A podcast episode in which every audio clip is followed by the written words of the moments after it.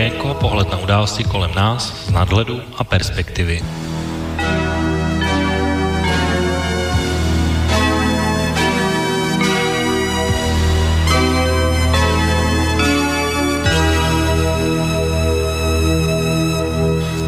páteční odpoledne, vážení posluchači, od mikrofonu má zdraví Intipo a začíná dnes další relace Okénko, tentokrát s datumem 6. července 2018 a naším dnešním hlavním tématem bude téma, které už jsme tady rozebírali a vlastně i v minulý týden v relaci Dualog a je to vlastně téma, které je vlastně asi politicky nejdůležitější v tuhle chvíli v České republice a to je vlastně sestavení nové vlády Andreje Babiše za podpory ČSSD a KSČM, a které teda už snad končí osmiměsíční čekání a martýrium toho, aby jsme už se jako stát a jako republika konečně dočkali vlády, která má důvěru poslanecké sněmovny a ke kterému hlasování dojde už příští týden, takže bude, to bude dneska naše hlavní téma.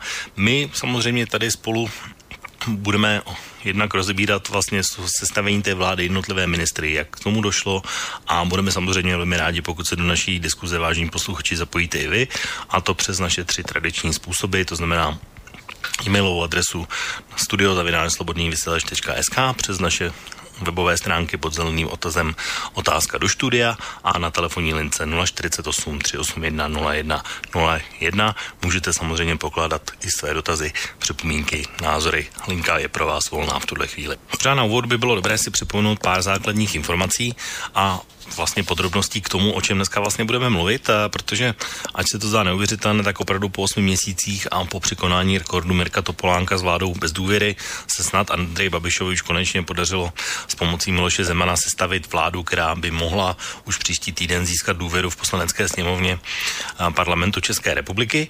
A my vlastně se budeme zabývat nejenom samozřejmě tím, jak vznikla a vlastně budeme ji rozebírat, ale já jsem si sám pro sebe jako občan jste snažil tak trošku říct, co bych vlastně od téhle vlády očekával a podíval se na to, kdo ji vlastně v té dané oblasti reprezentuje.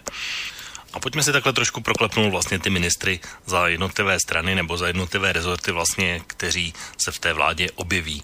A naopak, kteří se tam neobjeví, protože například ministrině obrany Karla Šlechtová se od svém odchodu dozvěděla z lidových novin, kde patří jejich majiteli, to znamená Andreji Babišovi a začalo to tak velice nevinně, protože potom začala taková velice zvláštní kampaň, kde najednou Šlechtová byla na odstřel ne, neschopná a tak dále, ale potom se to skutečně potvrdilo, protože nový ministrem obrany bude bývalý člen vlády Andreje Babiše, který ovšem byl na pozici ministra vnitra. A tak pokud to vlastně dneska se hraje velmi často o takovou oblast, která se jmenuje pojí superchlíky a zejména Andrej Babiš na posledním summitu Evropské unie je toho nejlepším příkladem, tak ministrem obrany v vládě České republiky bude člověk, který kromě toho, že byl samozřejmě členem pohotovostního pluku, což se mu ale na rozdíl třeba od Zdeňka Ondráčka, kterému to připomínají všichni, tak panu Metnarovi se tohle nepřipomíná téměř vůbec. Tak ministrem obrany České republiky v nové vládě, vážní posluchači, bude člověk, který se podepsal pod Marrakešský protokol. No, tak to si myslím, že už minimálně tohle stojí za zamyšlení. No, pojďme dál. Já jsem si potom dál říkal, co, co by bylo pro mě důležité jako pro občana a byl by to třeba pozice ministra zahraničí, protože to je člověk, který kromě premiéra zastupuje Českou republiku směrem ven a dělá jí reprezentaci, tak to si vážení posluchači v České republice nedočkáme, protože máme ministra zahraničí, který nebyl jmenován a máme pouze pověřeného ministra zahraničí Jana Hamáčka, který ale zároveň v pozici ministra vnitra, takže se asi České republice podařil neuvěřitelný výsledek v tom, že máme ministra jak vnitra, tak v zahraničí. Asi se pravděpodobně pan Hamáček rozdvojí a i ta hanice, která vznikla kolem tohohle postu, byla poměrně nechutná a určitě se k tomu v dnešní relaci budeme věnovat speciálně a podrobně, kdo a proč tahal za nitky a kdo a proč jí vlastně způsobil protože sociální demokraté nemo, nemohli navrhnout nikoho lepšího než pražský šíbr z pražské politiky pan a Miroslav Poche, který ale má samozřejmě velký zákulisní vliv i ve straně a, a lecos si o toho asi sliboval. Uvidíme.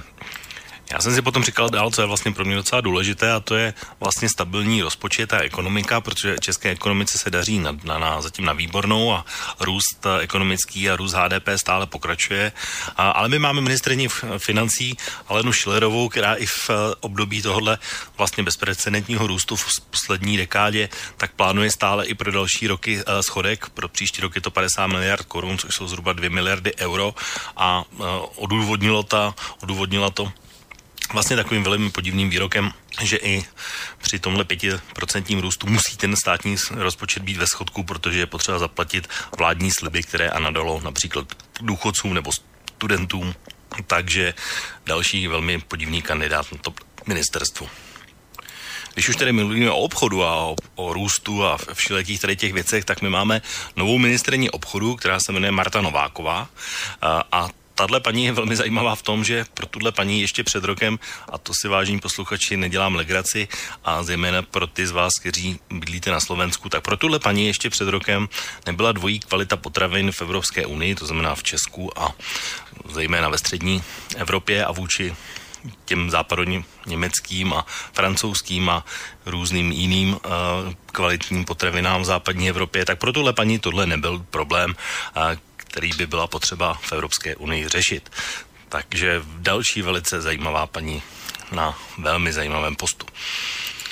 To, co trápí nejenom mě, ale trápí to i spoustu občanů České republiky, tak je katastrofální stav eh, brněnské nebo hm, dálnice D1 mezi Brnem a Prahou, eh, kde vlastně už čtyři roky je také, nebo už pátým rokem vlastně je minister dopravy za ANO, předtím pan Prachář a teďko Dan Ťok, který v polovině června vypadal, že už je velmi unaven, i sám podle svých vlastních slov a nechtěl už ve funkci pokračovat, aby za dva týdny najednou prozřel, otočil a zůstal dál ve funkci i dál v téhle vládě. No co se nezmínilo ovšem je to, že za ty čtyři roky pan ministr dokázal postavit neuvěřitelné 4 kilometry nových dálnic na celém území České republiky a pouze zhruba 20 kilometrů nových dálnic vzniklo tak, že administrativně změnil s rychlostní komunikací. Takže tragický ministr, který má největší starosti asi pouze s tím, jak mít ne vybrat právě za provoz na těch dálnicích, což se ani po dalších deseti letech, kdy tenhle systém provozuje firma Kapš, nějakým způsobem nedaří. Takže další velmi zajímavý jméno,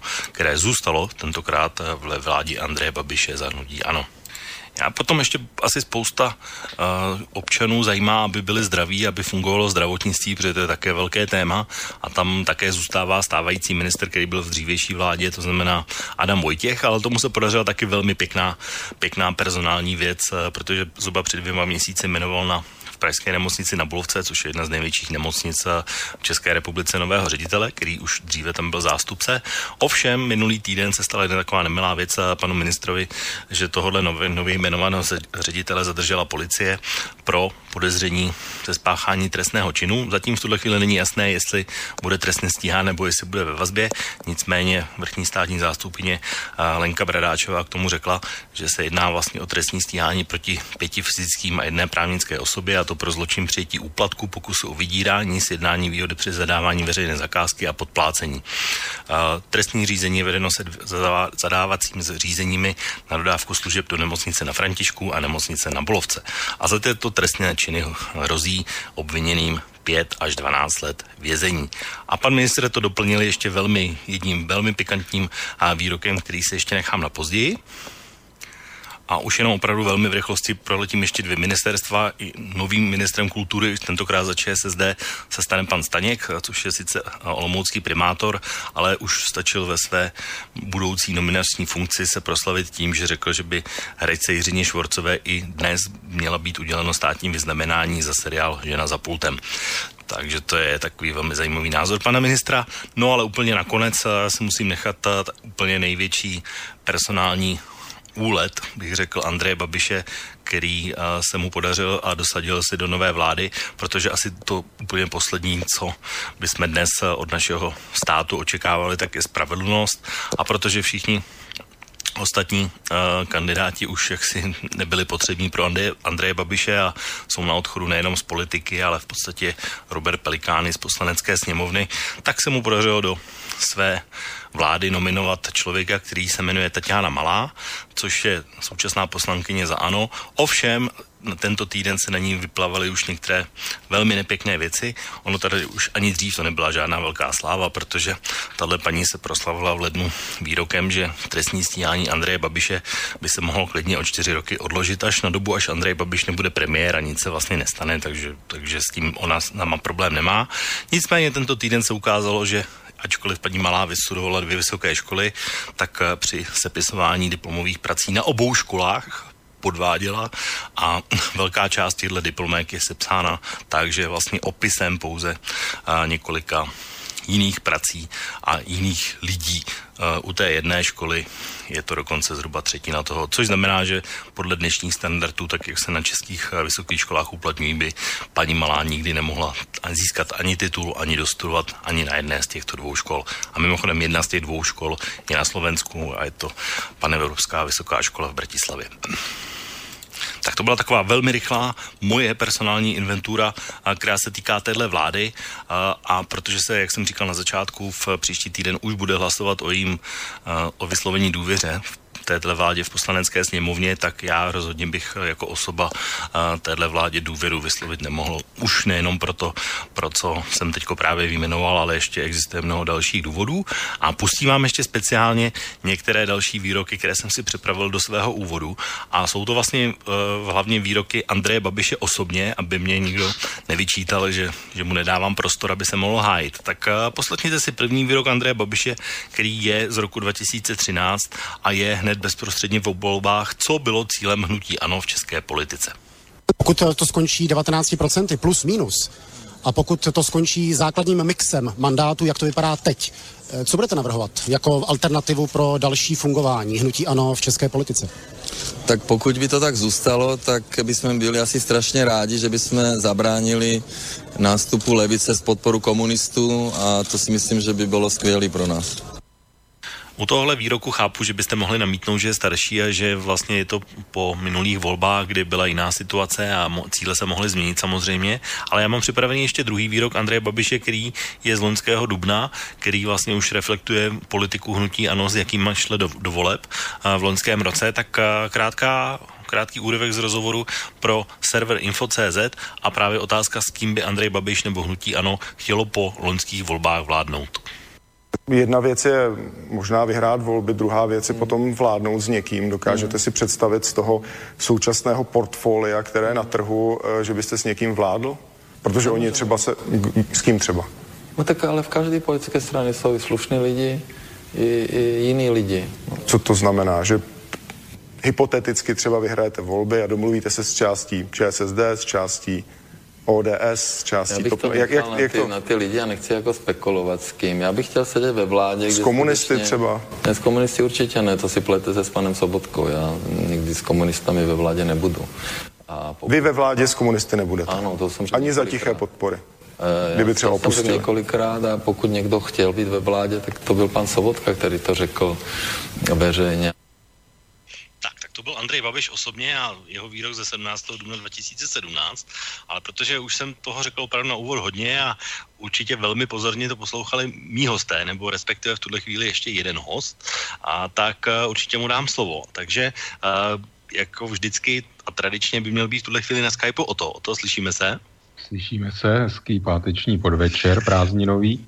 Tak uh, určitě prázdninový a hned za chviličku by měl být Marty i na telefonu. Tak Marty, slyšíme se? Já vás slyším, zdravím tebe a zdravím Otu. Tak jsem, na jsem rád, že... Budějovic, dneska to bude netradičně. Tak uh, určitě. Jsem rád, že funguje spojení na obou stranách. Tak pánové, já jsem tady si vzal takový trošku delší úvod a velmi podrobně jsem proklepl aspoň ze svého pohledu vlastně uh, tu vládu tak, jak uh, vlastně se sestavila a tak, jak vypadá, že bude. Uh, mohl bych teda ještě říct i další věci, které jsem ještě mám připravené a které probereme v té relaci. Ale ještě, než se k tomu pustíme, tak já bych ještě se chtěl s váma hned na začátku věnovat trošku něčemu jinému, ale souvisí to i s tou vládou, ale souvisí ještě s tou končící nebo už skončenou vládou Andreje Babiše, protože uh, ona schválila na svém posledním zasedání jednu takovou záležitost, která tak jako trošku prošuměla uh, českými médii a českou společností, ale, ale řešila se a zajímal by mě váš názor na tohle. A to je, že vláda Andreje Babiše rozhodla na posledním, posledním zasedání o tom, že by mohla poslanecká sněmovna nebo vláda uh, umožnit lesbičkám, homosexuálům uzavírat také manželství a že by mohli adoptovat děti. Tak mě zajímá, jestli byste vy dva tenhle názor a návrh podpořili, pokud byste měli tu možnost. O to. No, já jako musím říct, že asi tak, jak se posouvá česká společnost, tak se posouvají moje názory. Já že jsem tomu v minulosti měl poměrně jaksi negativní náhled, nebo nebyl jsem mu nějak nakloněn, ale mm, musím říct tím, jak se moje osobní situace eh, nějak mění eh, letama, tak asi bych s tím úplně neměl problém. A jako ne, určitě bych to nějakým způsobem neblokoval, v nejhorším případě bych se zdržel hlasování. Marty, jak ty by si se zachoval ve svém případě, pokud bys měl možnost? Víš, já bych každému přál, aby stejně jako já jsem vyrost, eh, aby každý jako, stejně jako já mohl vyrůst v rodině s mámou a s tátou. Ale uh, pořád si říkám, že než nechat děti nezaopatřený bez rodiny, tak uh, tohle to je tak jako, že nemám na to, nejsem na to úplně vyhraněný, jo, ale jako samozřejmě, že jde o to dítě, že jo, jde o to dítě, aby se cítilo spokojený.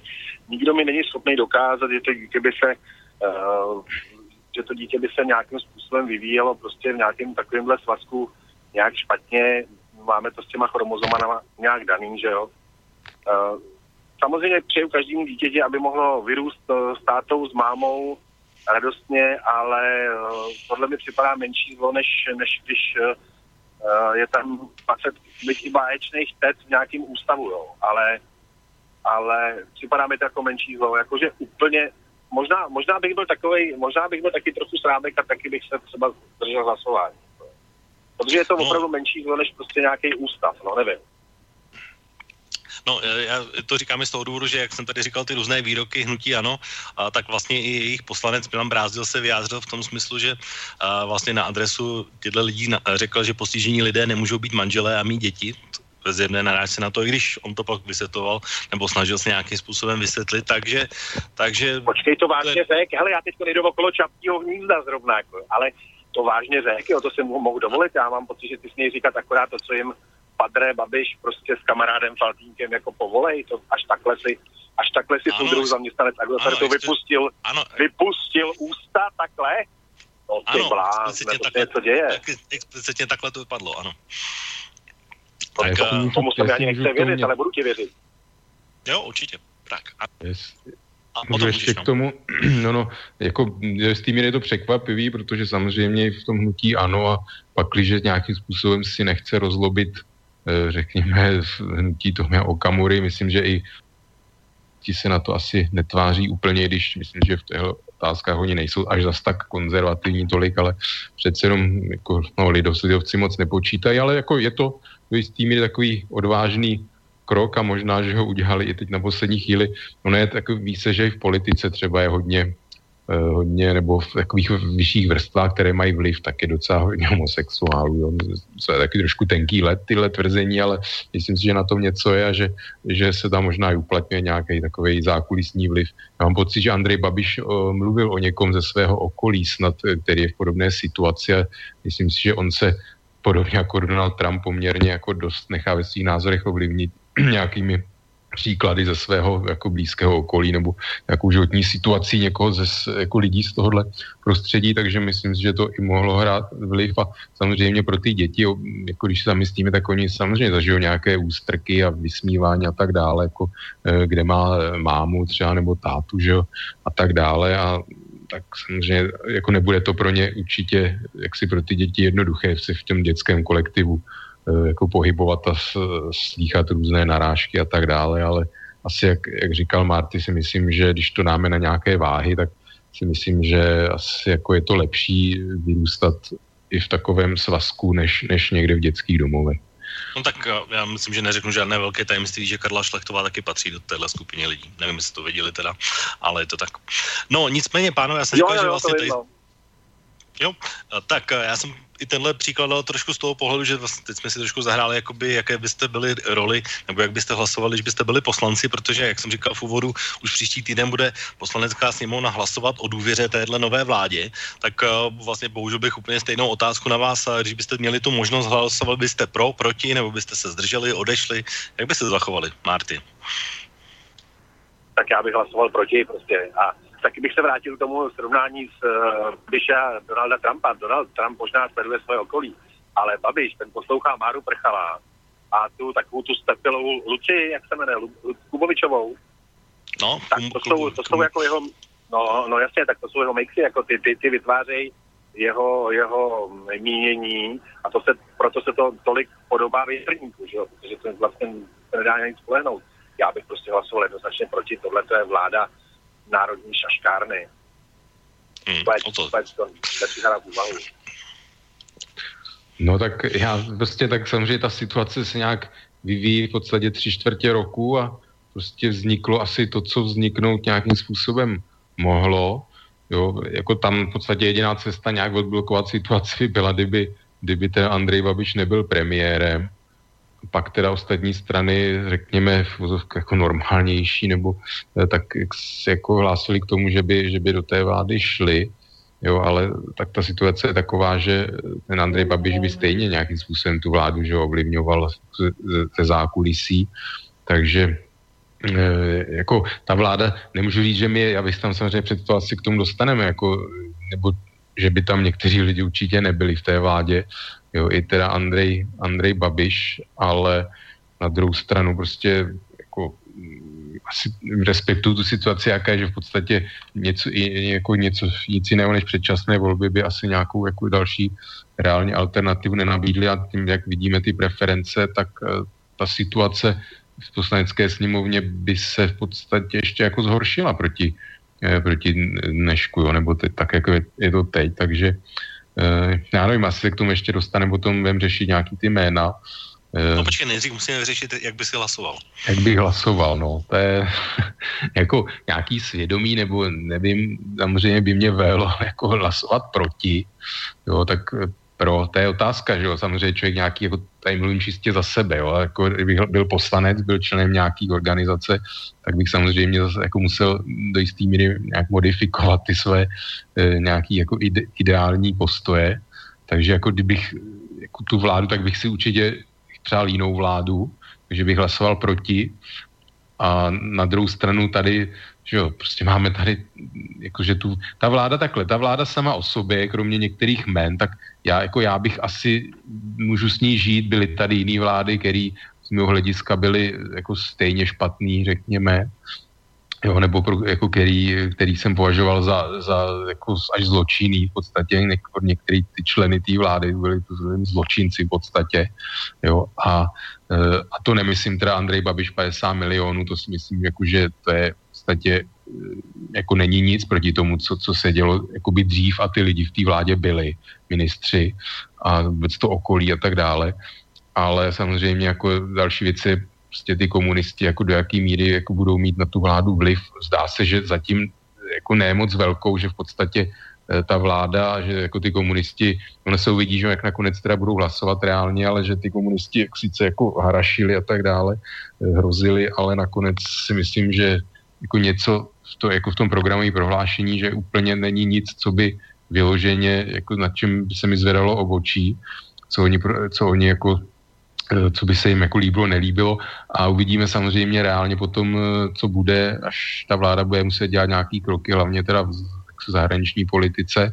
Tam si myslím, že asi ty střety jako můžou být největší, ale jako, takže jak říkám, no, to těžký prostě tu vládu jako beru nějaký jako mm, z, určitý východisko z nějaký jako úplně nouze, no tak jsem, jako říkám, jsem takovej mm, jako uprostřed, no, nemám, nemám na to úplně jednoznačně jako negativní a jednoznačně jako za, určitě ne pozitivní názor, no, na tu vládu.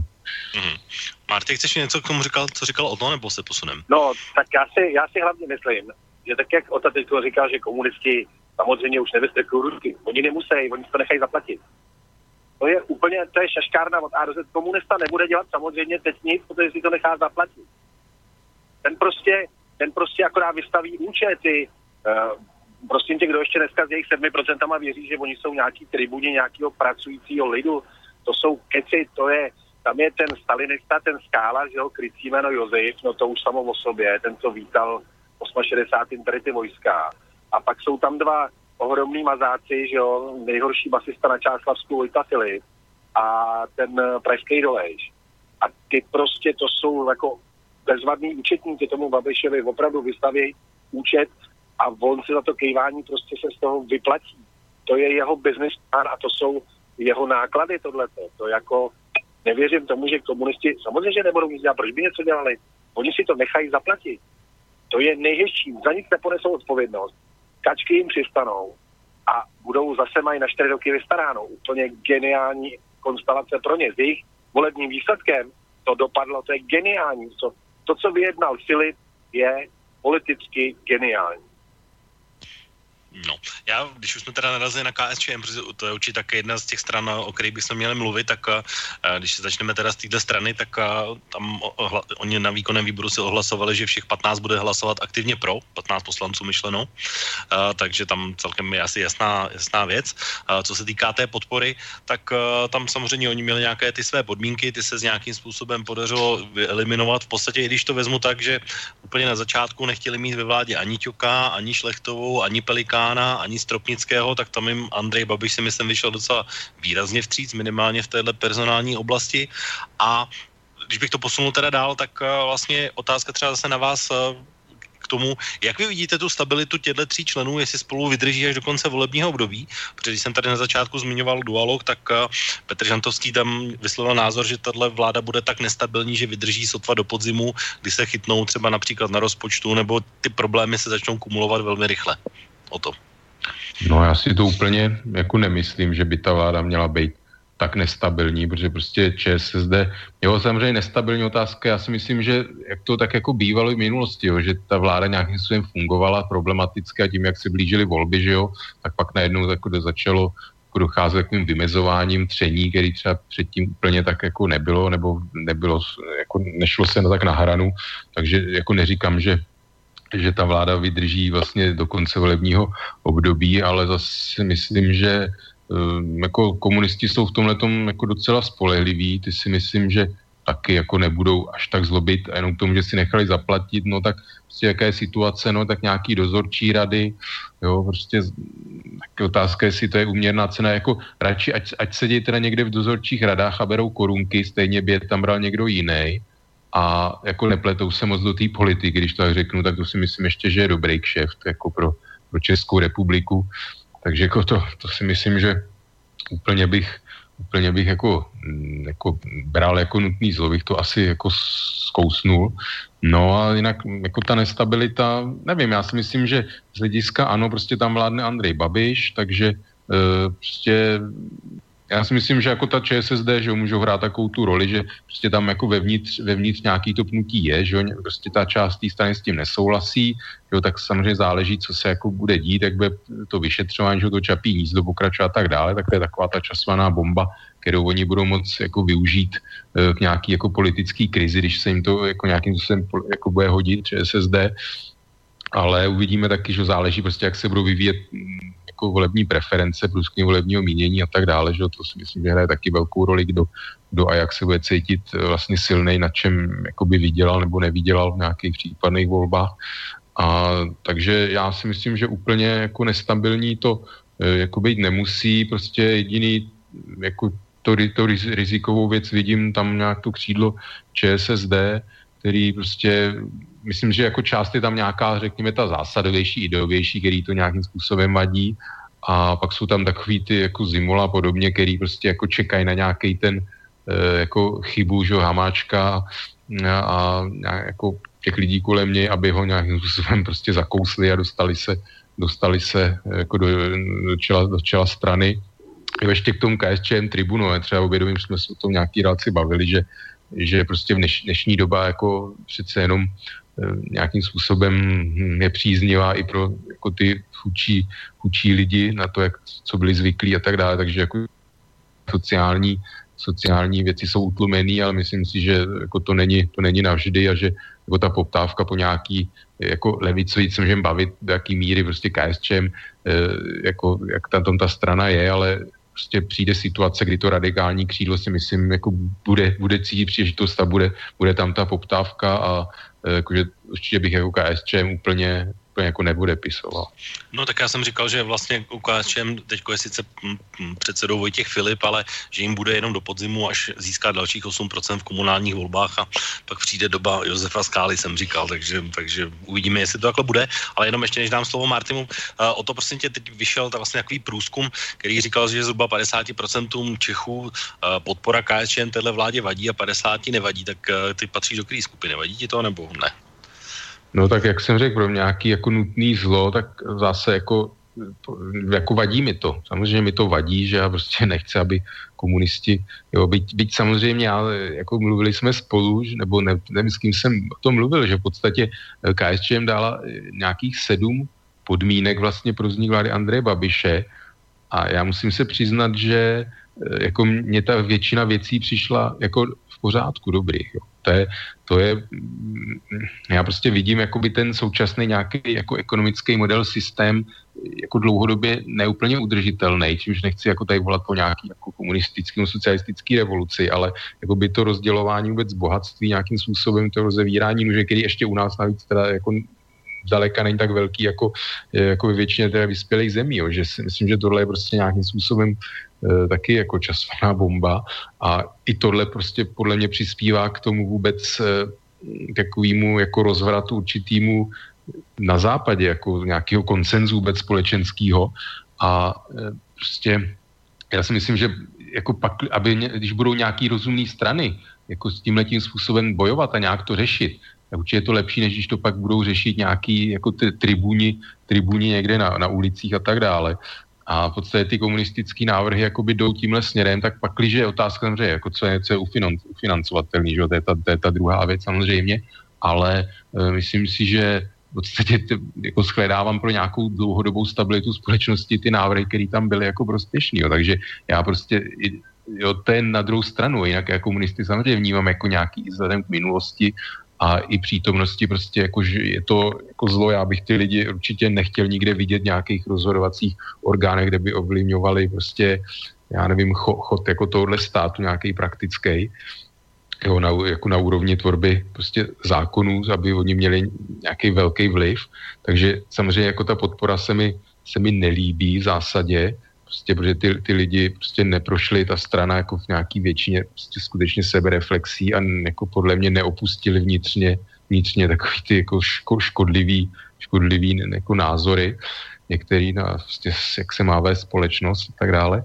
Takže jako mě to, mě to samozřejmě vadí a jinak ještě mě to přivádí k tomu, že ono to ano, jako je pragmatický a myslím, že jako programově, že tam nějaký jako spory úplně nebudou, protože v podstatě to, to jako nějaká ta levicová agenda sociální demokracie, tak v podstatě to ano, ano i populisticky, nebo už z nějakého přesvědčení populisticky, to je jedno, tak jako v podstatě jí e, jako plní. Jo. Bohužel se to teda projevuje i na tom schodkovém rozpočtu, bohužel. Jo. Ale myslím si, že jako programově, že nějak jako e, tam úplně taky nějaký třenice být e, jako nebudou. Jo. Tak Marty, ten, tak ten tam má asi jasný názor, jestli mu to vadí nebo nevadí. To, to si piše. Mně jako synka zabaveného živnostníka a vnuka kulaka mi to vadí naprosto děsivě.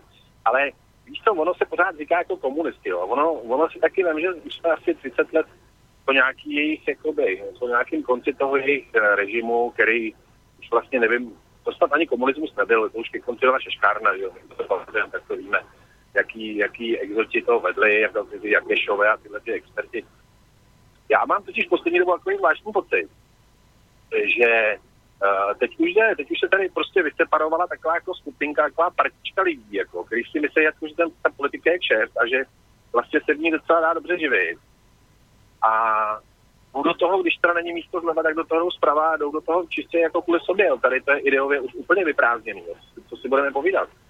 Já moc nevidím nějaký, nějaký ideje, jako prostě teď jsem se třeba dozvěděl, až budou senátní volby, tak v jednom okrsku u nás, jako tady, že třeba ty střední Čechy, tak to za to Prahou kousek, takže v jednom okrsku v podstatě bude uh, kandidovat Hilšer, to je ten čekatel na hrát, že jo, potom herec Kratěná, ten aspoň v životě něco předved, a záhy sociolog Gabal, to by měli být lidi, kteří by měli být v podstatě na stejné lodi, že jo, jakoby ideově. Nicméně do toho půjdou všichni, jako tradičně se roztříštějí prostě úplně všechny hlasy a zase tam přifičí nějaký, nějaký expert, který slíbí všechno všem a nikdo nebude vědět, že ze Senátu to nemůže ovlivnit a v podstatě ten člověk může vyhrát. Může úplně reálně prostě vyhrát nějaký senátní volby, které budou s účastí 20% voličů oprávněných, ale budou prostě platný, že?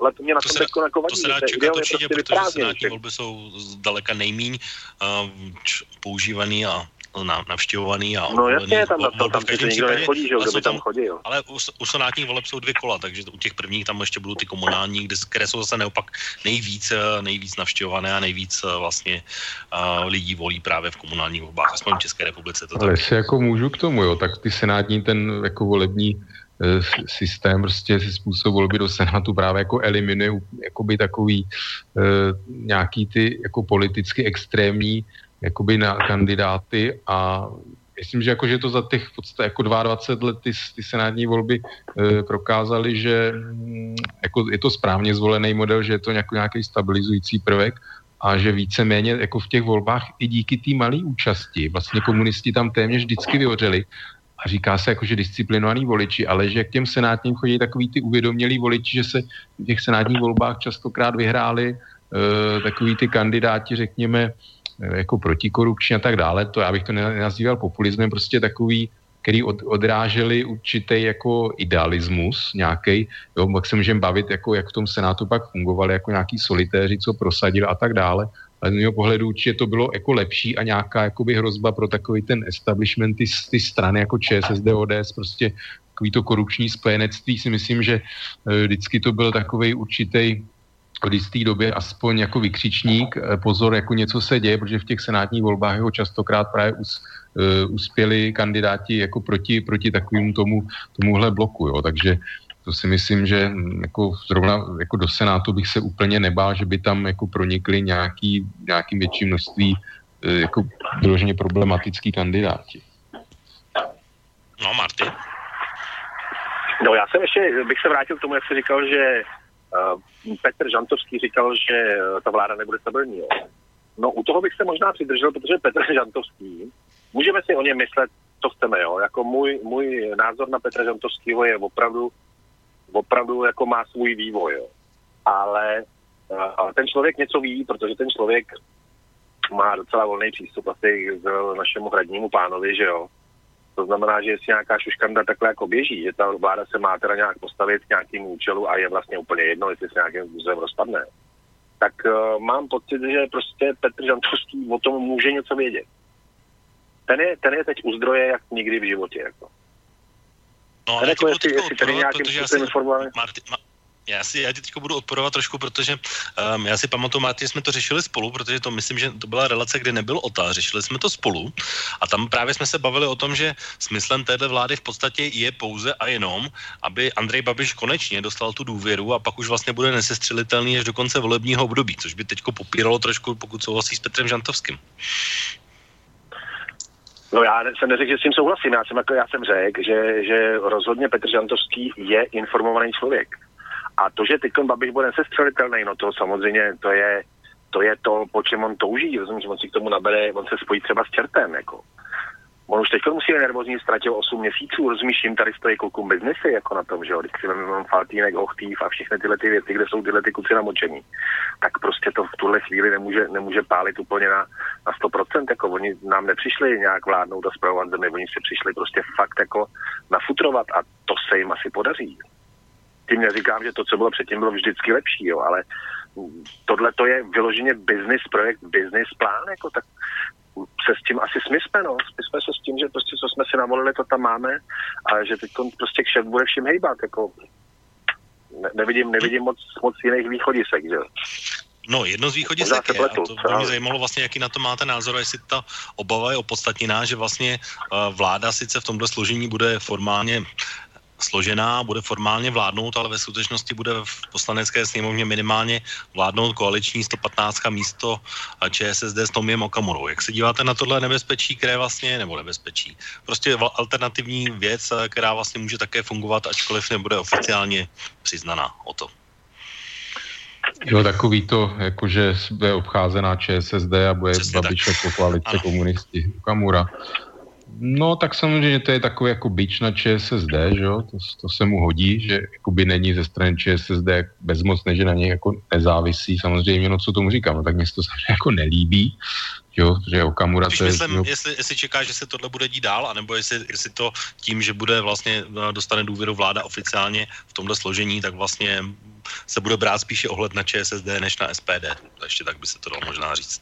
No, to je samozřejmě zajímavá otázka. Já si myslím, že jako Babišovi se ulevilo, že samozřejmě nezávisí na, na Okamurovi, protože to je jako asi jako nejmín takový prvek stavil, takový volný radikál, bych řekl. Jako, jo, takže eh, to si myslím, že určitě toho nechtěl, jako na, být závislý na Okamurovi, protože ten by ho tlačil jako někam do nějakých takových pozic, kde on prostě být nechce. Takže on je určitě rád za komunisty. Že komunisti prostě mají něco svý jistý, když to Okamura ten musí řvát, ten musí furt vykřikovat, že a držet si takovou tu radikální retoriku, že a e, protože jinak jako končí, že to on ví, samozřejmě otázka je, tak on už je takový, že končí, že mu spadnou preference, tak si založí jiný hnutí zase, no tak takový asi taky by se to mohlo stát, jo, že poptávka po Okamurovi nějakým způsobem pořád je, ale musí, musí prostě on působit takový ten pravověrný radikál, že aby, aby se držel na tou pětiprocentní hranicí. Takže myslím že on jako je rád, že na, na Okamurovi eh, jaksi ne, nezávisí.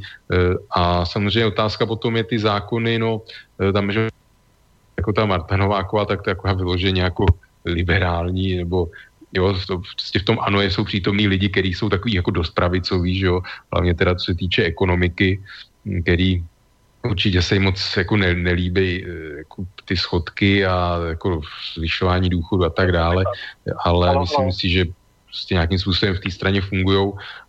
Uvidíme prostě, jakým, jak, jakým způsobem budou hlasovat eh, jako pro ty zákony, že, ty eh, komunisti některý. Jo. To samozřejmě, já úplně jako ta agenda teďko, nevím, co, co jako nějak důležitýho čeká, co je potřeba jako protlačit, eh, protlačit jako poslaneckou sněmovnou, ale hm, to, se uvidí. A ještě k tomu jako 50 na 50, ten, jako ten vliv komunistů, že někomu vadí, někomu ne.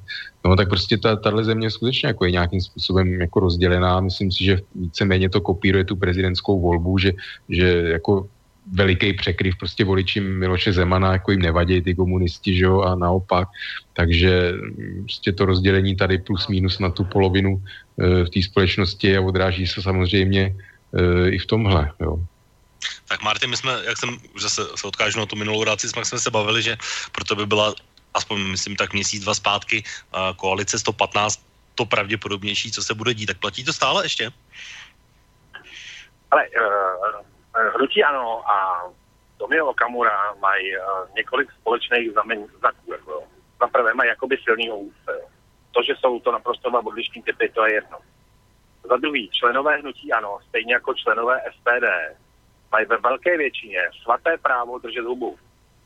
Protože uh, ve sněmovně smí mluvit akorát o Kamura plus ten uh, kamarád toho Faltínka toho, to prostě jo, jak se jmenuje ten... Radim, Radim Fiala. Radim, no, Radim, no jasně. Radim, ano. Politi- to jsou dva politický turisti. Jeden přišel z ODS, druhý z ČSSD. To už o, o něčem svědčí, jak jsou ideově pevně ukotvený. Jako. A takže uh, milej Tomio je obchodník a když se bude Babiš potřebovat na něčem, na něčem domluvit, aby to prošlo, tak uh, zrovna tak jako komunisti vystaví účet. To je, tyhle kluci tam nejsou kvůli nějakým idejím, jako jo, ty jsou tam prostě proto, že chtějí udělat prachy a oni ty prachy prostě udělají. Oni se budou vydírat, je to, je to nestabilní, všechno je nestabilní, protože to je v podstatě každý zákon, který má projít, nebo všechny tyhle věci, Um, tam ten je obrovský prostor pro nějakou vydíratelnost a pište, nebo pište si pánové, že oni to tak budou dělat. To je tak nastavený, že prostě vydírání bude teď normou, bude to běžný, budou se tam dělat prostě obrovský šesty. A mám pocit, že ty vlády, co byly předtím, ať byly jaký byly, byly ještě úplní amatéři proti tomu, co proběhne teď. Já se toho docela obávám, ale pravdu. Jo, no tak eh, jenom když tady zmiňoval o to, že ne, není si úplně jistý, co vlastně projde, no tak jedna ze zásadních věcí, která má projít, a, tak a, eh, to bude rozhodování o budoucnosti jaderné energie v České republice, to znamená, a jak to bude s Temelínem, jak to bude s Dukovany, no a samozřejmě tohle se bude realizovat přes ta společnost ČES, tudíž a, vlastně tohle je i taková jedna z věcí, když se řešilo to personální složení vlády, tak se chvíli uvažovalo o tom, že tam bude pan Koníček jako, jako jeden z nominantů přes Miloše Zemana, takže tohle je asi o to jedna z věcí, která asi bude důležitá. Kromě rozpočtu samozřejmě. No to už je samo o sobě fantastický, že neúspěšný diplomat by tam od Zemana šel, že jo, jako tak. Tím nějaký úspěch toho člověka, člověče. No, takže to je, to je jedna z je věcí a to bude asi jedna z největších investic vůbec, jako zdaleka. No tak samozřejmě, samozřejmě, tak Čes je obrovská dojná kráva, že a všichni za ní se samozřejmě. Každý si chce prostě utrhnout jako eh, z toho koláče něco pro sebe. To je, je, to, je to šílený, kam jsme dospěli, ale je to prostě tak, no. Se s tím smíříme, nebo se musíme do ulic, ale si to má dělat. Tak eh, o to chceš ještě k tomu něco? No jenom tady jako ten čes, že tady jako je no v podstatě z mého hlediska průšvih, že ono, jako ty ostatní jako konkurenti toho Rosatomu v podstatě jako víceméně z vlastních nějakých příčin jako vypadly, jo, takže tady jako se obávám, že jsme v situaci, kdy jako pak, když někdo bude chtít tu jadernou ekonomiku, ekonomiku energetiku jako v ní pokračovat, udržet, což si asi myslím, že bude chtít a, a asi to jako se nedá svítit, bude to potřeba, tak v podstatě jako nám tady zbudou ty jako rusové ten Rosatom na to. Hm. No, tak to se právě uvidí, takže to bude předmětem toho vyjednávání. Tak eh, mám jenom ještě na vás otázku, eh, vlastně, která souvisí s eh, tím složením nebo toho, jak vlastně ta vláda byla skládána. Když se vlastně podíváme na ty všelijaké tahanice, o ty různé ministry, tak eh, kdo podle vás je vlastně ten autor té vlády? Protože z mnoha různých pohledů se ten pohled liší. Někdo říká, že to je Zemanova vláda, někdo říká, že to je Babišova vláda, někdo říká, že na to mají vliv komunisti až velký, tak jste se o tom bavili před chvilkou. Tak eh, kdo je vlastně ten rozhodující člověk v tomhle, či je to vláda o to? No tak jako mohu bych říct, že nějaký zákulisní lobbysti, že to je taková ta jako odpověď, jako v vozovkách nejchytřejší, že? ale tak samozřejmě, že jako asi tam není nikdo, kdo by, kdo by vadil Zemanovi, že jo? takže do té do míry je to Zemanova vláda. Jo? Samozřejmě Babiš nějakým způsobem se to musel eh, jako přizpůsobit, protože eh, Babiš by asi jako s Pochem problém eh, neměl, takže jako v tomhle smyslu dá se říct, že je to Zemanova vláda.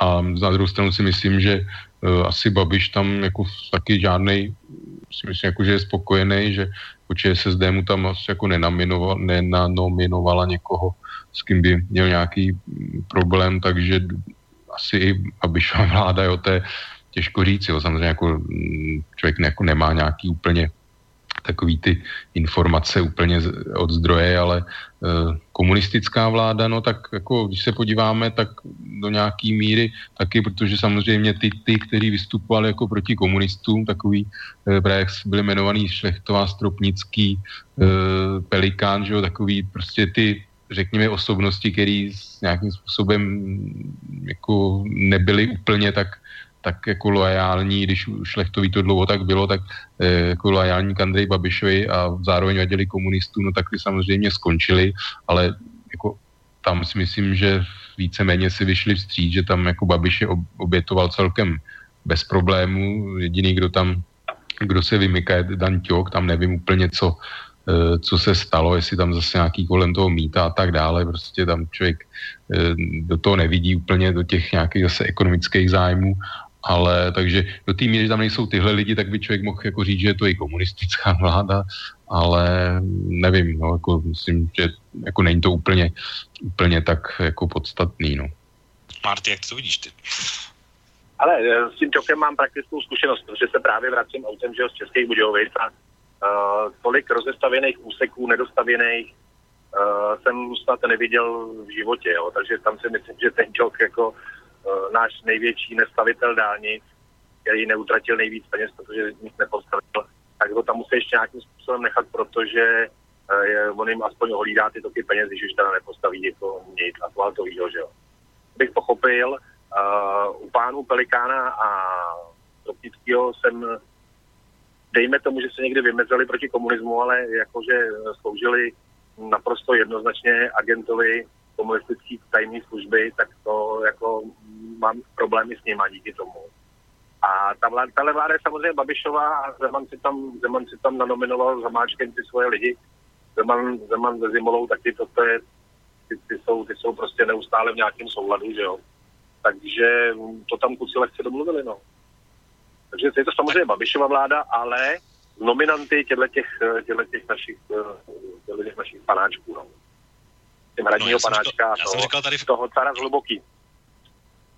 Tak, já jsem říkal tady v úvodu, že mám tady připravený jako jeden pikantní výrok a, a právě ministra zdravotnictví Adama Vojticha. On se vlastně, a protože musel reagovat samozřejmě na to zadržení toho ředitele na Bulovce který pánové rozhodně komentovat musíme a to zcela určitě. On řekl, že Andram Vojtěch řekl na jeho adresu, myšleno toho ředitele. Nedokážu si představit, že by pan Novák, tak se ten ředitel jmenuje, v této pozici nadále působil. Pokud by byl zadržen a je trestně stíhaný a podezřelý ze spáchání trestného činu, tak to je na to, aby došlo ke změně, uvedl Vojtěch. Mimochodem ve středu teda ředitel Novák byl skutečně odvolán z funkce. Tak mě vlastně zajímá, jestli to není taková flagrantní ukázka dvojího metru na to, že pokud se tahle stejná věc týká Andreje Babiše, tak eh, vlastně nic neplatí a vlastně platí prezumce neviny a tak dál. Ale pokud je to nějaký ředitel nemocnice, který je vlastně ve stejné situaci a možná ještě ani to ne, tak okamžitě je to důvod pro to, aby jednak nebyl ve funkci a když, tak už je odvoláno. Tak jak se na tohle díváte o to? No tak jako v zásadě je to asi stejná situace. Jo, já úplně slyším, jak jako v úzkých pan Faltínek řekne, že že nějak jako pan Babiš má důvěru veřejnosti, byl zvolen, jako dostal mandát od voličů a věděli o tom, takže jako jo, prostě hlas lidu, blá, blá, blá, prostě, no ale podle samozřejmě jsme v právním státě, takže ta situace je v podstatě stejná, jo, takže asi, asi takhle, no. Hmm. Marty, vidíš, no to bych teda nechtěl v tom, v té souvislosti, v té souvislosti bych chtěl říct, že u nějakého procenta naší populace je nesmírně populární Jiří Kájínek, jako, že tak tak ho zvolíme prezidentem v tom případě, to mi přijde skoro stejný. Ne, no jasně, hele, je to udělaný tak, že prostě přes Babiše nejde vlák, to je jasný, jo. to je guru toho hnutí, to je majitel toho hnutí. Pak je tam Rasputin, prostě a Faltínek, že jo. A ty ostatní mají svatý právo je zvolit a držet hubu. To je jediný, co tam můžou. Tam není nikdo, jako kdo by se eh, jim mohl postavit a když to udělá, bude smeten, jako vyletí, rozrazej se dveře jeho kanceláře a ten člověk záhy končí. No a Adam Vojtěch je zrovna takováhle figura, rozumíš, to je takový Ken, to je účastník nějaký soutěže pěvecký, no. Já tyhle soutěže moc nesleduju, ale někdo mi říkal, že ani v té pěvecké soutěži nebyl moc dobrý. Um, řídí zdravotnictví, no dobrý, no tak jako má kliku kluk jeden, jinde by ty prachy nevydělal a za to, že sedí v tom uh, křesle, tak uh, je řízený prostě tady z jižního města, prostě z budovy Agrofertu, to je celý. Tam prostě přes Babiše nejede vlak a my jsme se s tím, že prostě Babiš tam prostě bude a nebo nebude žádný Babiš, ale nic mezi tím. Tak si to navolili, bohužel, jako, bohužel. No mně se to zdá jako naprostý pokrytectví, samozřejmě. O to chtěl si teda něco? No je to. No jenom, že jako že pana Vojtěcha, no pardon. Tak, o to. Ne, já už no, zase zajímavý, že to je takový věčný student, že on vlastně jako začal loni studovat eh, jako první lékařskou fakultu, jo, to je tak, si nevím, jako chtěl být ještě třetí vysokou školu, jako nakonec doktorem, jo, to je taková docela tak jako z mého hlediska pikantní věc, jo, tak toho jako asi kvalifikovali do funkce ministra zdravotnictví, ale to jsem chtěl říct, jako tom pan, ten Babiš, jo, vlastně je to výsledek něčeho, když se člověk veme, jako co je lepší, jo, pak, když ten Babiš, on samozřejmě má takový jako trošku ty diktátorský sklony, to jako ne, že ne, prostě to má jako... Trošku? Myslíš no, tak, trošku? Tak, tam samozřejmě. myslím, že to je tak těch 99,9, respektive 100% na posledním sjezdu asi. Tak. Ne, no samozřejmě, tak to je věc jiná, ale myslím jako osobnostně, jo, že, že úplně si jako nejsi, on samozřejmě zvyklý jako poručit ve své firmě jako 20, přes 20 nebo pomalu 30 let, jo, takže e, jako to člověka nějak sformuje, jo, takže samozřejmě, že e, tady to, ale jako nemyslím si, že je to úplně vyloženě člověk jako Orbánovského typu nebo nějakého Putinovského, Kačínského.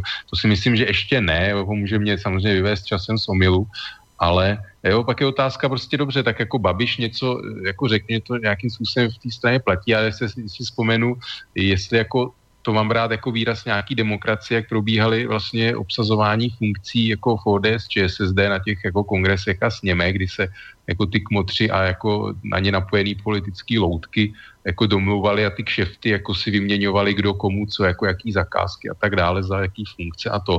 Tak jo, jako si říkám, jestli to s tím Babišem v tomhle smyslu jako je horší, jo jako jakým způsobem se teda nějakým jako rozděluje ta eh, přes tu stranu, jako ta moc v té straně a potom jak se to promítá do státní zprávy a tak dále. Takže jako, jako jestli, jestli je to horší, nejsem si tím úplně jistý. No.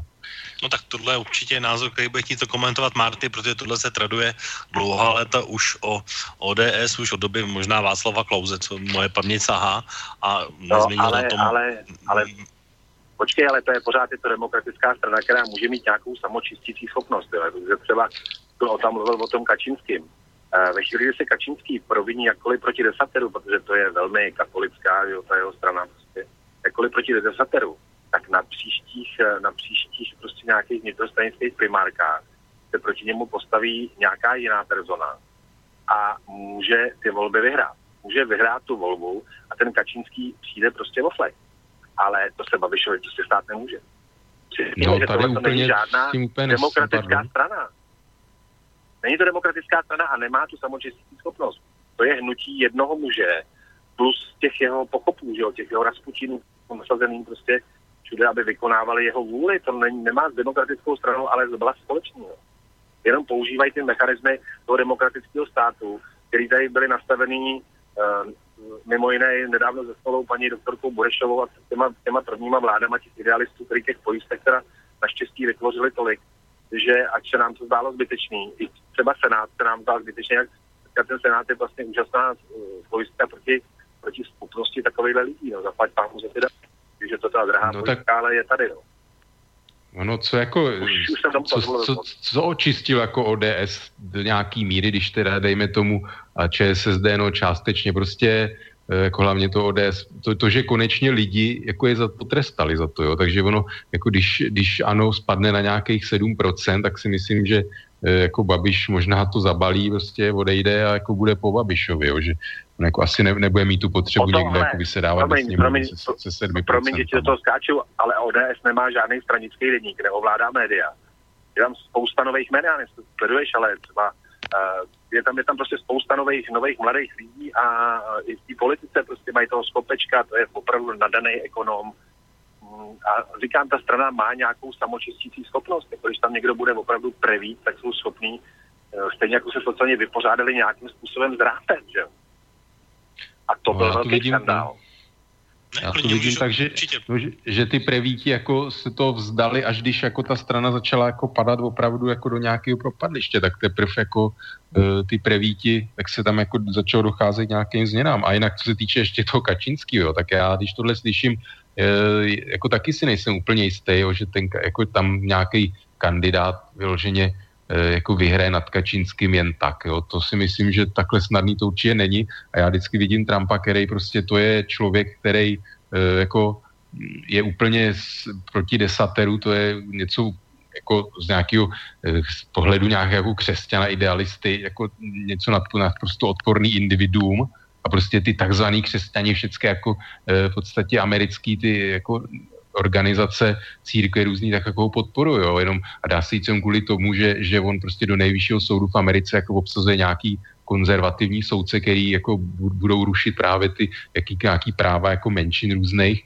a Eh, práva na potrat a věří nějakého kreacionismus, prostě, že, že svět byl stvořen v sedmi dnech a jako tohle, tohle jsou lidi, kteří jako získávají moc dneska jako zpátky jako ve Spojených státech v administrativě, jo, administrativě takového člověka, ale ten, ten člověk jako díky tomu, jako on má podporu, ale sám je to prostě úplně vzor, vzor jako hříchů, jo, takže eh, a, a má tu podporu, pořád má obrovskou podporu toho svého voličského jádra, těchto těch jakoby náboženských fanatiků, jo, takže jo, ono to není tak snadný, no. Já tě jenom o to opravím, ono, Donald Trump nemenoval soudce, jako více do soudců, ale pouze jednoho. A to no, na základě se toho, na dalšího. Že, No, ale on ten Antonio Scalia zemřel, takže ho jmenoval zkrátka jednoduše musel a teprve teď, když ten soudce Kennedy, který byl něco, čemu se říká jazyček na váhách, prostě podal rezignaci, tak je opět v situaci, že zkrátka někoho nominovat musí. No, takže. Takže jmenoval no, s tím jenom jednoho Donald Trump v tuhle chvíli. pořádku, jo. Já jsem jako právě čet několik článků, který to rozebírali, že pod, jakoby za Donalda Trumpa dojde k takový jako obměně soudců, k vychýlení do takového konzervativního křídla, že to jako ovlivní společensky jako ty Spojený státy jako na dlouho zase. Mm-hmm. Tak Marty, ještě poslední slovo k tomu? Ne, mě, člověče, nevím, jestli se mi to zdá, ale že ten ota toho Trumpa trochu nevypadá, Připadá ti to. E, jasně, ale e, víš co, to je zase, zase zprávy. Ono je rozdíl, ono je rozdíl se právo menšiny a vláda menšiny. Jo. Já mám poslední podobou pocit, že jsou třeba u nás, jako v Česku si myslím, že práva menšin jsou opravdu celkem solidně ošetřený, že mají odporu v zákonech, ale je to zase přesně o tom, že ti, že ti ta menšina nesmí úplně horem pádem, horem pádem něco vnucovat, jo, což se tady mnohdy děje, že jo, a těch, těch případů je prostě hromada. Ale pojďme od toho, jako Donald Trump je prostě figura, která se, na, která se zřejmě musela zjevit na americkém nebi. Eh, já mám zvláštní pocit, že on si dokončí tohleto volební období a že příští volby prostě nevyhraje a no, počkej, tím, já to ten experiment bude tohle, in, protože tohle informace, která nevím, jestli ví o to, ale a já ji teď použiju, protože mám ji tady v takových v těch svých oblíbených položkách, protože a, spousta lidí, kteří se označují za alternativní, tak a, mají rádi a, server Infowars a, Alexe Jonese. A tam asi před 14 dny vyšla taková zpráva, že Alex Jones má potvrzeno, že Donald Trump v roce 2020 už kandidovat nebude a chce všechno stihnout právě do toho roku 2020 pouze v jednom volebním dobí, tak jsem zvědavý, jestli se tahle předpověď naplní. Takže to je jenom taková moje vsuvka do toho. No, já si no, jako nechci, že odbíháme úplně někam jinam, že jo, ale já jsem právě četl takový článek, že teď se mu zase zvýšila popularita a že v podstatě ty demokrati jako nejsou schopní nějakým, že jsou, jsou rozdělený, že jo, demokrati taky, demokratická strana a že prostě jestli oni nepostaví nějakého silného kandidáta, který zatím jako vidět není, že ten jako Sanders eh, si nejsem úplně jistý, jestli jako bude zase jako znovu ta osoba a že prostě záleží i na tom a že jako Donald Trump má v podstatě jakoby na, našlápnuto na to být eh, jako zvolený klidně znova, jo, takže, ale pojď, pojďme jako od tohohle. Tak, takže to byla jen taková moje vstupka. Já bych se určitě vrátil se zpátky do Česka, protože řešíme, vážní posluchači, v relaci okénko složení nové české vlády. Pokud byste se chtěli, a připomenu to ještě jednou, chtěli zapojit do naší diskuze, tak na e-mailové adrese studiozavinářslobodnývysílač.sk, na telefonní lince 048 381 0101 a nebo přes naše webové stránky pod zeleným odkazem otázka do studia může také položit otázku buď mě nebo mým dnešním hostům, kterými jsou Marty a Oto. Tak eh, předpokládám, pánové, že se stále slyšíme. A musíme teda zmínit ještě dva ministry, které, o kterých jsme ještě v tuhle chvíli nemluvili a padlo tady jedno takové slovo, které se jmenuje spravedlnost a to je vlastně jméno, které rezonuje asi v českých médiích úplně nejvíc a to je Tatiana Malá. Tak uh, zajímá mě váš názor a jak se díváte na to, že může být ministrem někdo s názory, jaké má paní Malá. Marty. No já si to samozřejmě neumím vysvětlit. Její největší kvalifikace je totální lojalita k Ujovi Andrejovi, že jo? To je jediná její kvalifikace, to je jediný, co ta holka umí. Ona i ve verbálním projevu je taková, jakoby, nebo v mluveném projevu je jako na tom špatně, že jo, to, to není nic moc. To je taková holčina, že bych si ji dovedl představit opravdu někde, ona má první školu měla zemědělku, že jo. No, Takže bych si skutečně... No, no, ten tak, tak jestli má, jestli má Babiš králičí farmu, tak mu to tam mohla jako celý ohlídat, ale to už je opravdu jako, to už je i na můj žaludek velká komedie. Jo. Já jsem si vždycky myslel, když jsem byl ještě mladší, že ten ministr by měl mít nějakou důstojnost a vůbec mi nevadí, že to je třeba ministrině. Jo. Tak si myslím, že jsme měli řadu, teď jsem nedávno, jsem, před chvilkou jsem zmiňoval nedávno ze slovou paní doktorku Burešovou, která měla prostě úžasný profil a úžasná, byla to úžasná ministrině. Byl jsem pišnej, že takovou ministrině prostě tady máme. Byla to prostě dáma s nejlepším vzděláním, měla úžasný morální kredit, protože v dobách, kdy to fakt nebylo jednodušší, ne, jednoduchý, tak ona, ta Karmotil skutečně zastupovali lidi stíhaný režimem a to nebyla úplně legrace.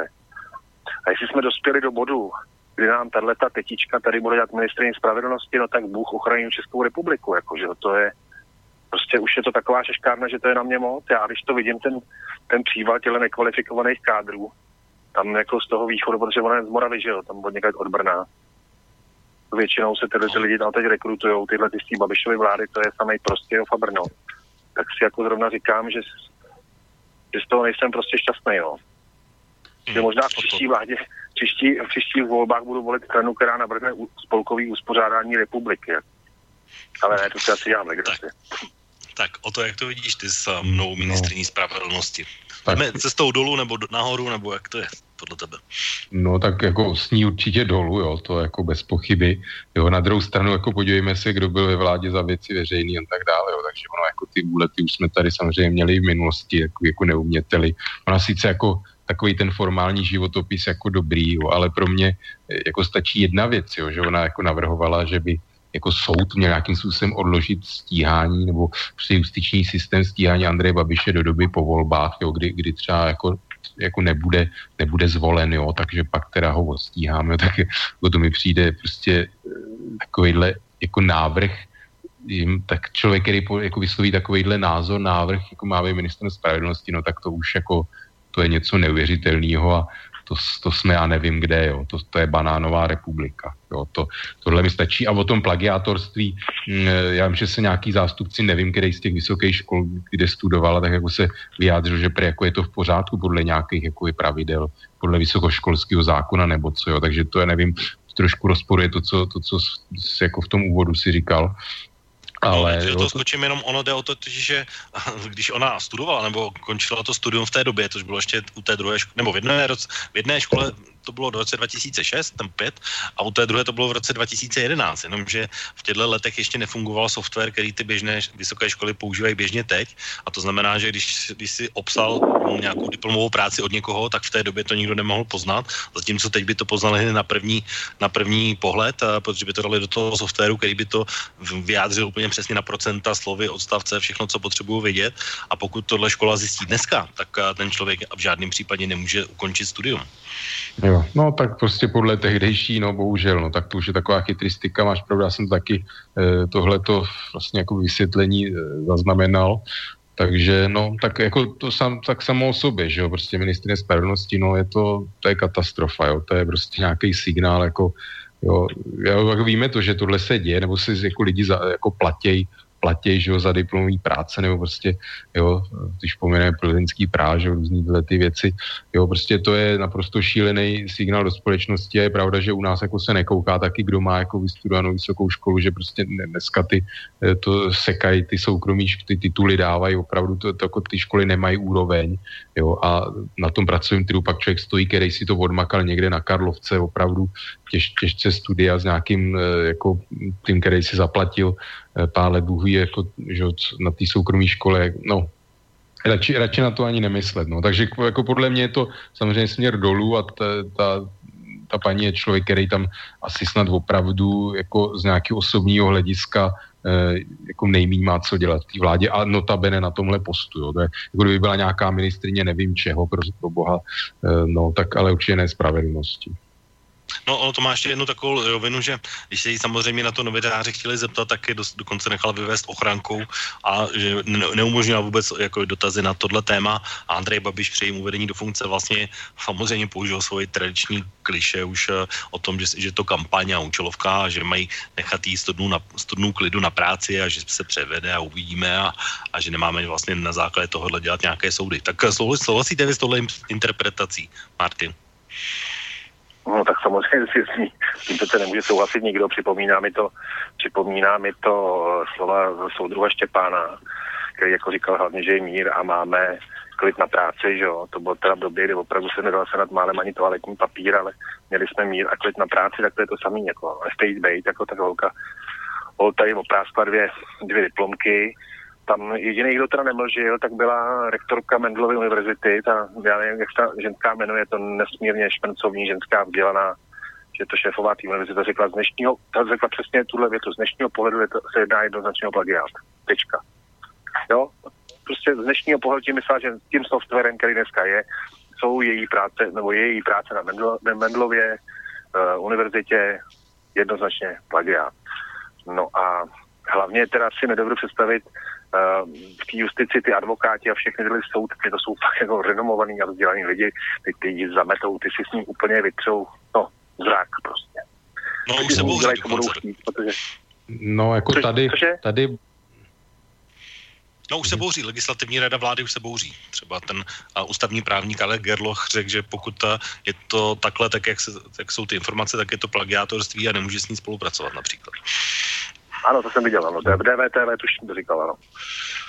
No, jako že prvotní reakce Andreje Babiše bylo, že samozřejmě je to na paní Malé, aby vše vysvětlila, že tak jsou takový ty ty. No jako, on je samozřejmě problém, že takovýhle člověk jako asi má hroší kůži, bohužel, a on jako schopný prostě nějakým způsobem napáchat škody v té justici. No naštěstí teda dneska je trošku jiná doba, ale dovedu si představit, jako, že tak jak to bylo dřív, tak jako by to ty škody byly ještě větší. Jo. Přece dneska už jsme jako někde dál než třeba před nějakými 10-15 rokama. Takže nevím. Jo, samozřejmě asi jiná situace je, že jako ten tisk a tak dále, že jo, je nějak jako jiná, takže jiná situace, to si právě kolikrát kladu otázku, co, co jakoby, o, če, o čem se nenapíše, o čem se nemluví, na co se nepřijde a tak dále, ale prostě bohužel jako ta ministrině jako si málo kdo uvědomuje, že jako skutečně má velký exekutivní pravomoci v tom, eh, jako v tom, na tom při ministerstvu a jako může tam prostě lidi, kteří mají nějakým způsobem eh, jako úroveň osobnosti, nějakou integritu a nebudou, nebudou prostě s ní chtít nějak úplně spolupracovat, že jo, tak prostě s nima zamete, budou pryč a jako už se tam jako nebudou vracet, jo, ty, ty lidi kvalitní. Takže myslím si, že prostě, no, jako je to nebezpečí, teď má ten ministr jako ten mandát oslabené akce, tak prostě může, může tam napáchat obrovský jako hlavně personální škody, jo. Tak eh, no, mě, tohle, jak jsem říkal na začátku, mě tohle sestava připomíná hrozně takzvanou hvězdnou pěchotu, jak jsme zmínili tu Superstar, tak eh, co je taková politika eh, právě hvězdné pěchoty s jedním silným vůdcem a to je Andrej Babiš. A, a ještě možná bych to komentoval, takže minister kultury už vlastně úrovně Míry Reznera už se nám velmi rychle blíží, jakoby a už to bude velmi přijatelná osoba. Pokud no počkej, to... počkej, Míla je dobrý. Hele, Míla se stará o kapelu Argema, to asi znáš, to je takový, takový docela popík a on jim dělá takovýho toho, ono se tomu říká road manager aby měli no, jako všude na cestách tu správnou aparaturu a to ten minister přes Argemu, kamaráde, ten jeho Reznera, ten tomu rozumí.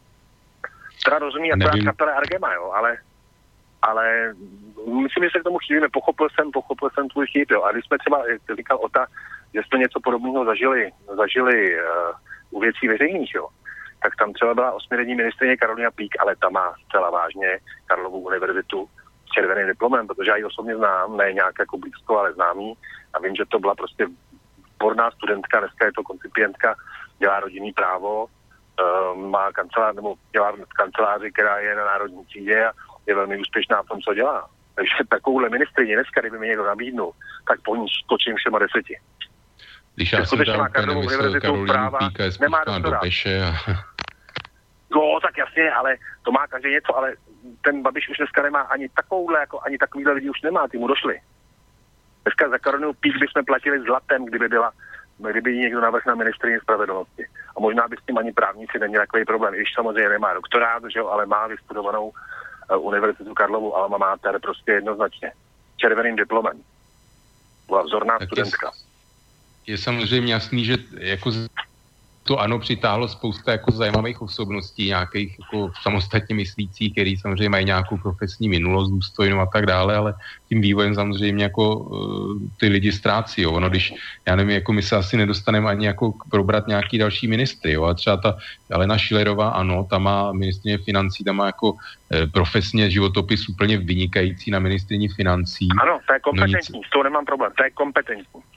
No nicméně ona tam vydržela jenom díky tomu, prostě zase ty jako ne, nekoneční léletě Andrej Babišovi, jo, protože když se ona byla náměstkyně, tak ta tam přežila, jo, ale když se Lukáš Wagenknecht, Simona Hornofová, to byli taky všechno výborní lidi, jako schopní, takový ty jako čerství lidi v té státní správě, který byli schopní jako to tam jako dělat jinak, nějakým způsobem jako moderně nebo aktivně a tak dále, no ale prostě nebyli, nebyli dostojální Andrej Babišovi, jo, a jako skončili, jo byli, byli jako odejti, takže zase ta Schillerová to je jako profesně asi nic proti, ale jo, zase si myslím, že je tam jenom proto, že, že teda ta její lojalita je dokonalá.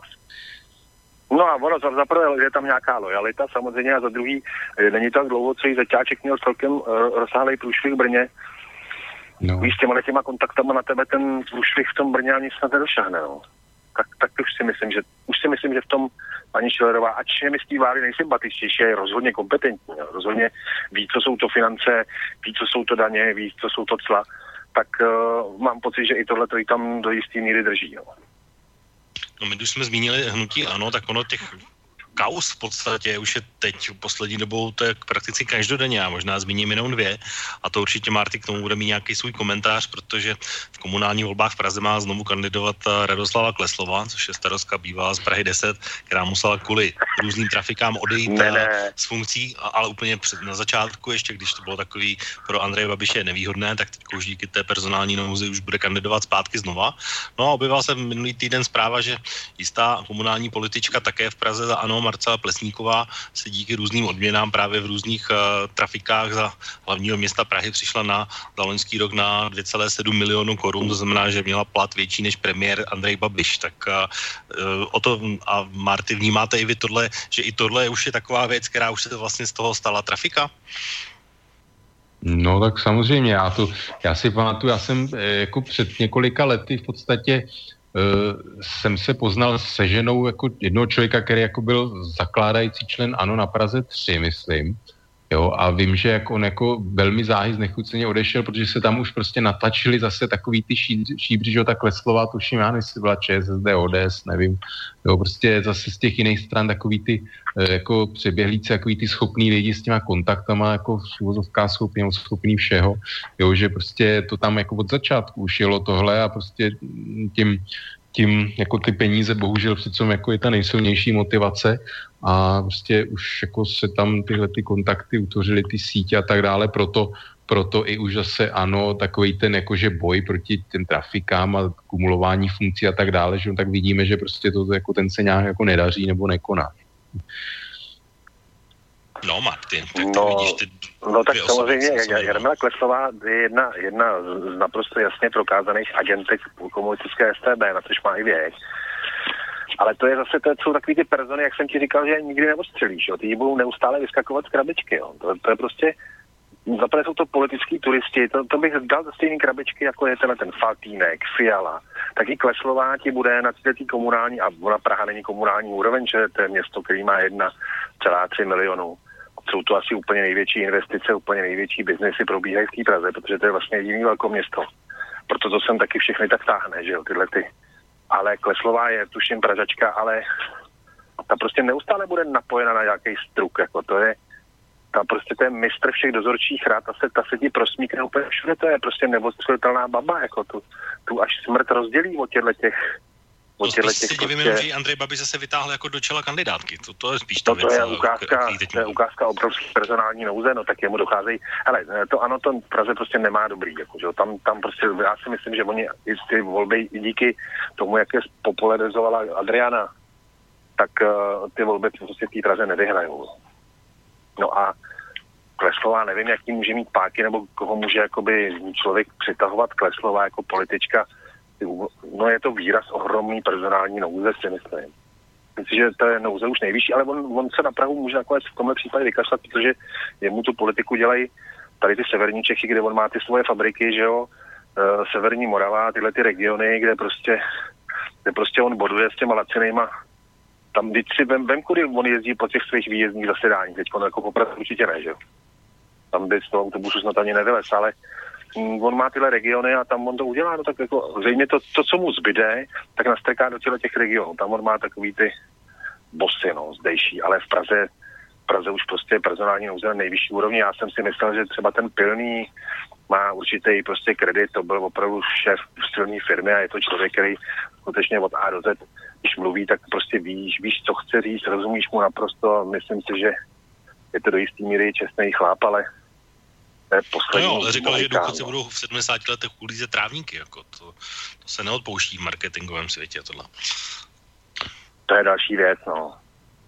A tak já se asi nevím, třeba zrovna pan Pilný si, ne, tak já jenom... Vzhledem k tomu věku, že si to dovolil, pan Pilný, no, že si už, tomu už, ne, tomu už nelze ublížit, víš, tak to prostě řek aby se tak jako no já právě, že když už jsme zmínili ty pražské šíbry, tak eh, ono tady ještě se chci dostat eh, k jednomu jménu, které nepochybně zmínit musíme, a to je právě jméno Miroslav Poche, který ale není od Andreje Babiše, ale od ČSSD a to byla taky docela poměrně nechutná tahanice o to, jestli má být ministrem, jestli mu to schválí premiér, jestli mu to schválí prezident, tak mě vlastně, pánové, zajímá, jak se díváte ne, jednak eh, na tu kandidaturu, která o něčem vypovídá samozřejmě, ale je to v podstatě svaté právo asi politické strany si jmenovat, ale spíš bych se na to podíval z toho pohledu, jestli Andrej Babiš podfoukl ČSSD, nebo to bylo s vědomím Hamáčka, nebo jestli prezident si může dovolit nejmenovat, jak, jak se díváte na tyhle věci a na tyhle záležitosti ohledně toho jmenování a samozřejmě jde o to jméno Miroslav Poche.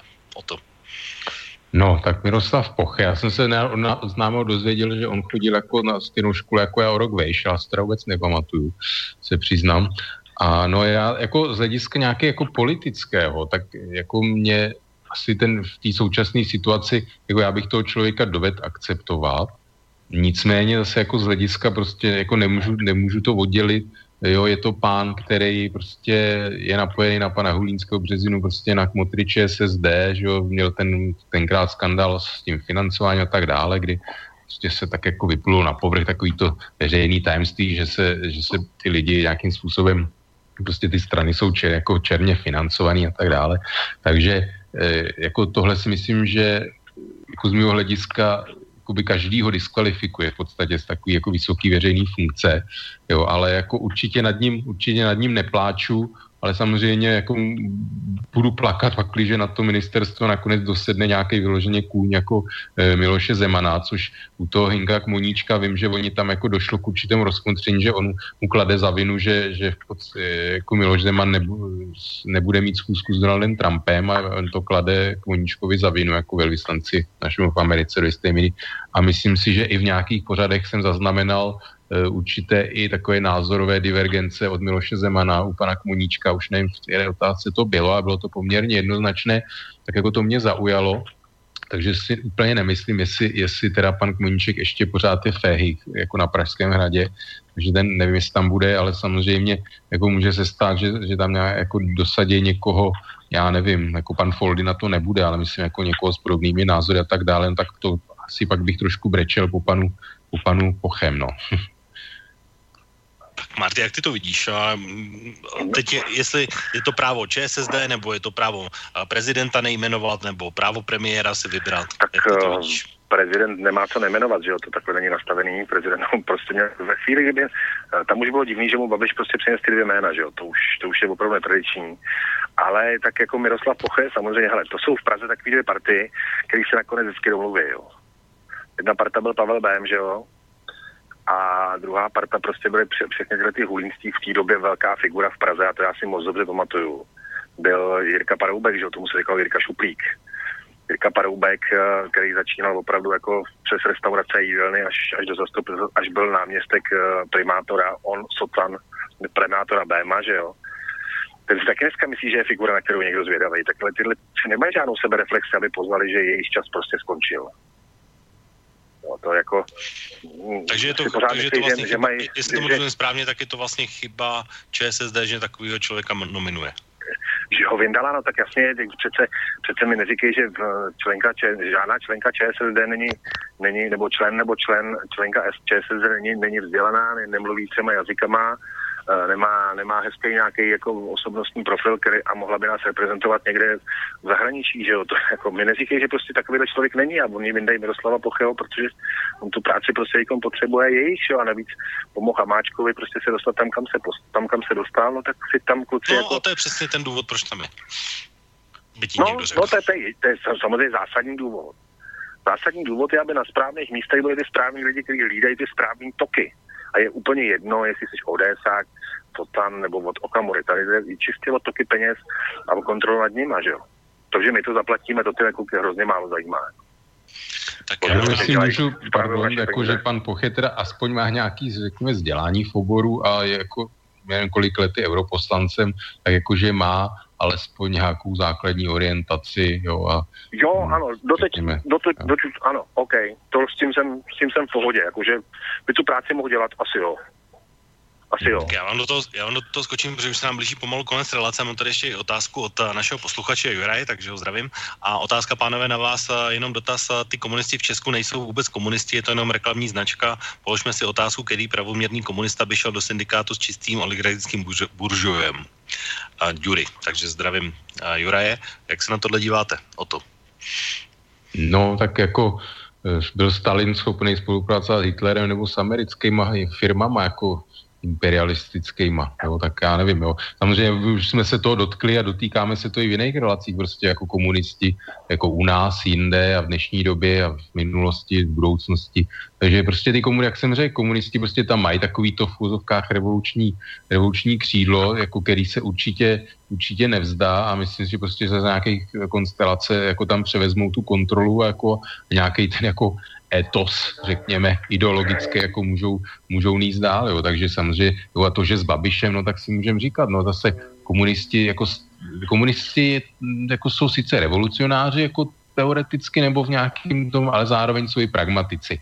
Jo, a to, to jako celých jsem sovětský svaz 70 let choval pragmaticky, tak já si myslím, že prostě oni jsou schopní se přizpůsobit situaci a jako Babiš prostě jako bývalý agent STB, jako i a člen, teď nevím, člen KSČ vlastně, z KSČ si byl nejsem tak, tak, tak jim samozřejmě nějakým způsobem tímhle sympatický a do jisté míry i chápu jejich argumentaci, že uh, jako Babiš je takový ten podnikatel, který jako vytváří ty místa, že je to z reální ekonomiky průmyslu a není to nějaký jako spekulant na burze a podobně, takže uh, jako já musím se přiznat, že i tahle argumentace, že jako docela jí chápu, byť samozřejmě víme takový ty, byly dokument reportáže z Vodňanského kůře, jako kolik, jak, jak platí jako své zaměstnance v mnoha v těch jeho firmách a tak dále, že, že se teda rozhodně nechová e, jako nějaký lidumil, že by těm, těm lidem zrovna platil Bůh jaký mzdy a tak dále, takže to má mnoho, mnoho vrstev, ale e,